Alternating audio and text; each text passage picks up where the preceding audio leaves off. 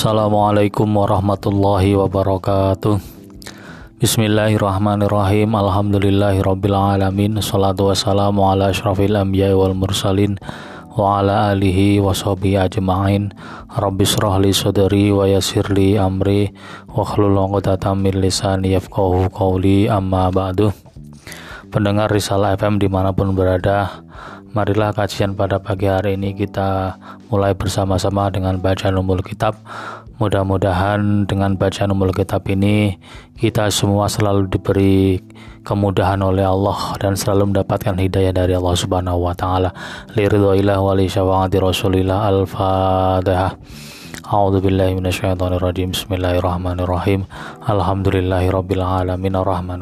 maliki. Iyyaka na'budu wa iyyaka nasta'in ihdinas siratal mustaqim siratal ladzina an'amta 'alaihim ghairil maghdubi 'alaihim waladdallin amin. Kita lanjutkan kajian kitab Wasiatul Mustafa.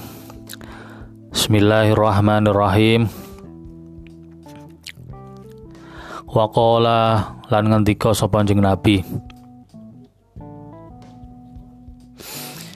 Man utawi sopone wong iku soma lamun poso sapa man Ramadhana ing dalem wulan Ramadan wajtana balan ngedoi sapa man al harama ing perkara kang haram fihi ing dalem Ramadan wal buhtana lan ngedoi ing penggawe goroh radhiya mongko ridho anhu saking man sapa rahmanu Allah kang anduweni sifat rahman wa aujabalan netepake lahu maring man opo aljinanu piro-piro suwargo jadi dalam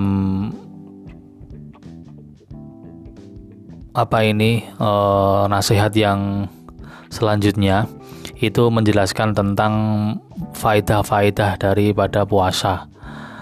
Rasulullah SAW berkata kepada Sayyidina Ali, barang siapa yang berpuasa pada bulan Ramadan dan menjauhi hal-hal yang haram dan dusta, maka Allah ridho padanya dan mewajibkan surga padanya. Ini suatu rangkaian ya. Jadi seorang apabila dia berpuasa pada bulan Ramadan, kemudian dia menjauhi segala larangan-larangannya, maka Allah ridho kepada orang tersebut. Dan orang tersebut akan mendapatkan ganjarannya yaitu mendapatkan surganya. Ini adalah sebuah jaminan dari Allah Subhanahu wa taala kepada kita semua. Seperti kita ketahui bahwasanya puasa Ramadan itu adalah puasa yang sangat luar biasa besar faedahnya. Bulan Ramadan itu sendiri merupakan bulan yang sangat istimewa. Di mana pada bulan Ramadan itu semua pintu rahmatnya Allah, semua pintu ampunannya Allah terbuka lebar. Tergantung kita bagaimana nanti menjalani ibadah puasa pada bulan Ramadan.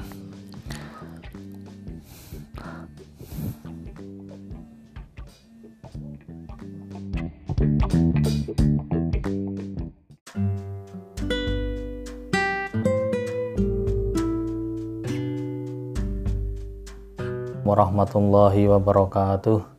Bismillahirrahmanirrahim. Alhamdulillahirrabbilalamin Salatu wassalamu ala ashrafil anbiya'i wal mursalin wa ala alihi wa ajma'in. Amma ba'du Pendengar Risalah FM di mana pun berada Marilah sebelum kita melanjutkan kajian tentang sodakoh dari kitab Wasiatul Mustafa kita baca bersama-sama umul kitab. Mudah-mudahan kita semua selalu diberi kesehatan oleh Allah selalu diberi kekuatan oleh Allah. Dan mudah-mudahan kita mendapatkan hidayah dari Allah Subhanahu wa taala. Liridhoillah wa li Rasulillah. al-Fatihah. A'udzu billahi minasyaitonir rajim Bismillahirrahmanirrahim Alhamdulillahirabbil alamin. Ar-Rahmanir Rahim Maliki yaumiddin. Iyyaka na'budu wa iyyaka nasta'in. Ihdinas siratal mustaqim. Siratal ladzina an'amta 'alaihim ghairil maghdubi 'alaihim waladdallin. Amin Bismillahirrahmanirrahim. Ya Ali yuhi Ali. Inna awliya Allahi teman setuhune pira-pira kekasih Allah. Iku lam yanalu ora podo merkoleh sopo aulia Sa'ata rahmatillahi ing jembare kawelasane Allah. Waridwani hilan karidonane Allah. Bikasrotil ibadati kelawan akeh yang ibadah walakin tanaluha tetapi ne padha merkoleh sapa aulia bisa khawatin nafsi kelawan lomane ati. Wal istihanati lan nganggep ring. Wal istihanati lan ngang, nganggep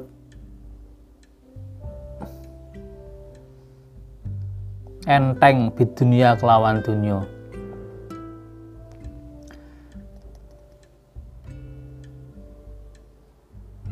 Bismillahirrahmanirrahim. Jadi dalam kesempatan kali ini Sayyidina Ali uh, oleh Rasulullah. Inna auliya Allahi ta'ala lam yanalu sa lam yanalu sa'ata rahmatillah. Wahai Ali, sesungguhnya para kekasih Allah tidak mendapatkan keluasan rahmat Allah waridwanihi dan ridhonya Allah bikasratil ibadah dikarenakan dengan sebab banyaknya ibadah walakin naluha bisa khawatin nafsi wal istihanati bidunya melainkan mereka mendapatkan anugerah dengan kemurahan hatinya dan menganggap hina dunia.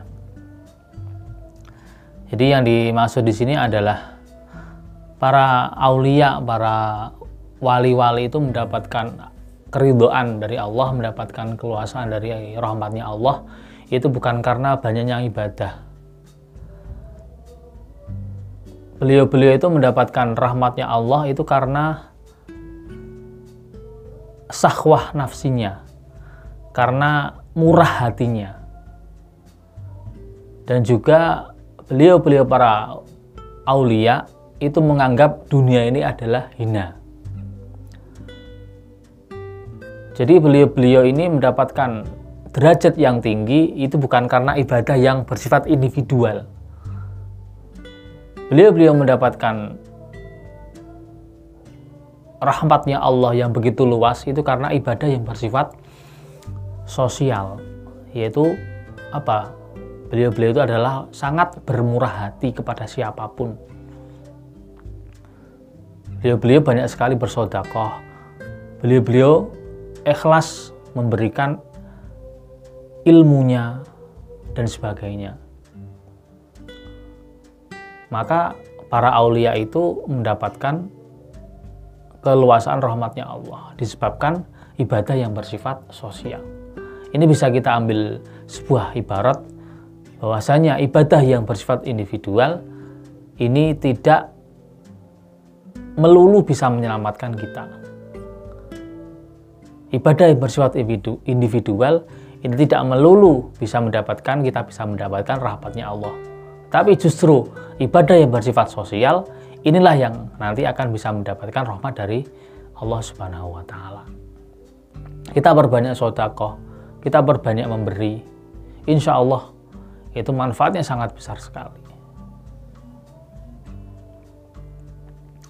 Bismillahirrahmanirrahim.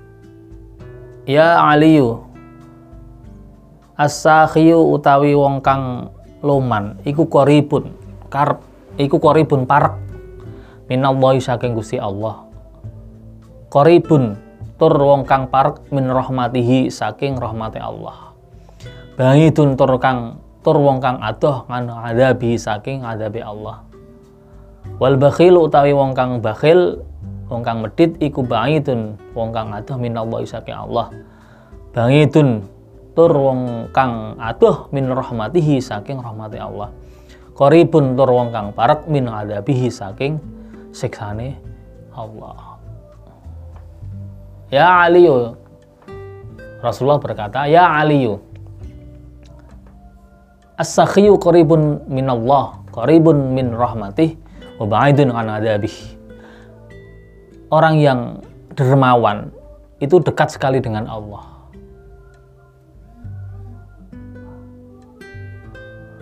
Dan dekat dengan rahmatnya Allah. Dan jauh dari azabnya Allah. Wal bakhilu ba'idun min Allah Bangitun min rahmatih koribun min adabi. Sedangkan orang yang pelit, ia jauh dari Allah, jauh dari rahmatnya Allah dan dekat dengan adabnya Allah. Maka dari itu kita sebagai umatnya Muhammad sebisa mungkin bisa menjalankan apa yang didawahkan oleh Rasulullah. Kita harus menjadi orang yang dermawan. Maka kita sebisa mungkin ketika meminta kepada Allah ya kita minta harta yang banyak. Nggak apa-apa kita minta harta yang banyak tidak apa-apa asalkan cara mendapatkannya juga benar. Cara mentasarufkannya juga benar. Itu lebih bermanfaat daripada orang miskin. Orang kaya itu insya Allah kalau jalannya benar, jalannya mendapatkannya benar, itu insya Allah lebih bermanfaat daripada orang yang miskin. Ya. Karena apa? Karena orang yang bersodakoh, ya orang yang kaya, kemudian dia loman, dia dermawan, itu koribun min Allah, mendekatkan kepada Allah. Dan koribun min rahmatihi dan dekat dengan rahmatnya Allah. Bangidun min adabi dan akan menjauhkan dari azabnya Allah. Sedangkan orang yang bakhil, dia kaya, tapi dia medit, dia bakhil. Maka dia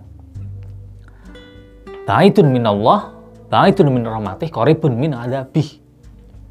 Seperti itu.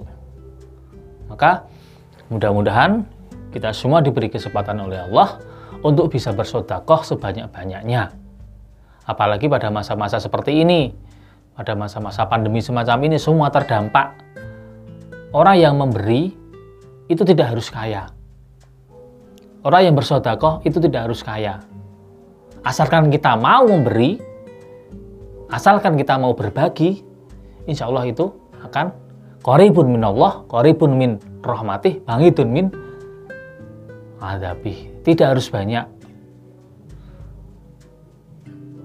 Bahkan ini saja Rasulullah mengatakan kita senyum kepada saudara kita sendiri itu termasuk sodakoh.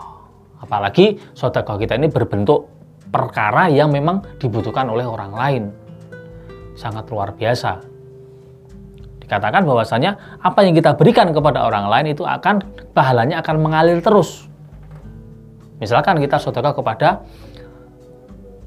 pantai asuhan, kita sedekah kepada pesantren, itu insya Allah pahalanya akan mengalir kepada kita semua. Selama-lamanya, selama apa yang kita sedekahkan itu digunakan. Seperti itu. Pendengar risalah di mana pun berada, mungkin cukup sekian pembahasan pada kesempatan kali ini. Kita akan bertemu pada kesempatan-kesempatan yang lain. Akhirul qauli dinasyuratul mustaqim. Assalamualaikum warahmatullahi wabarakatuh.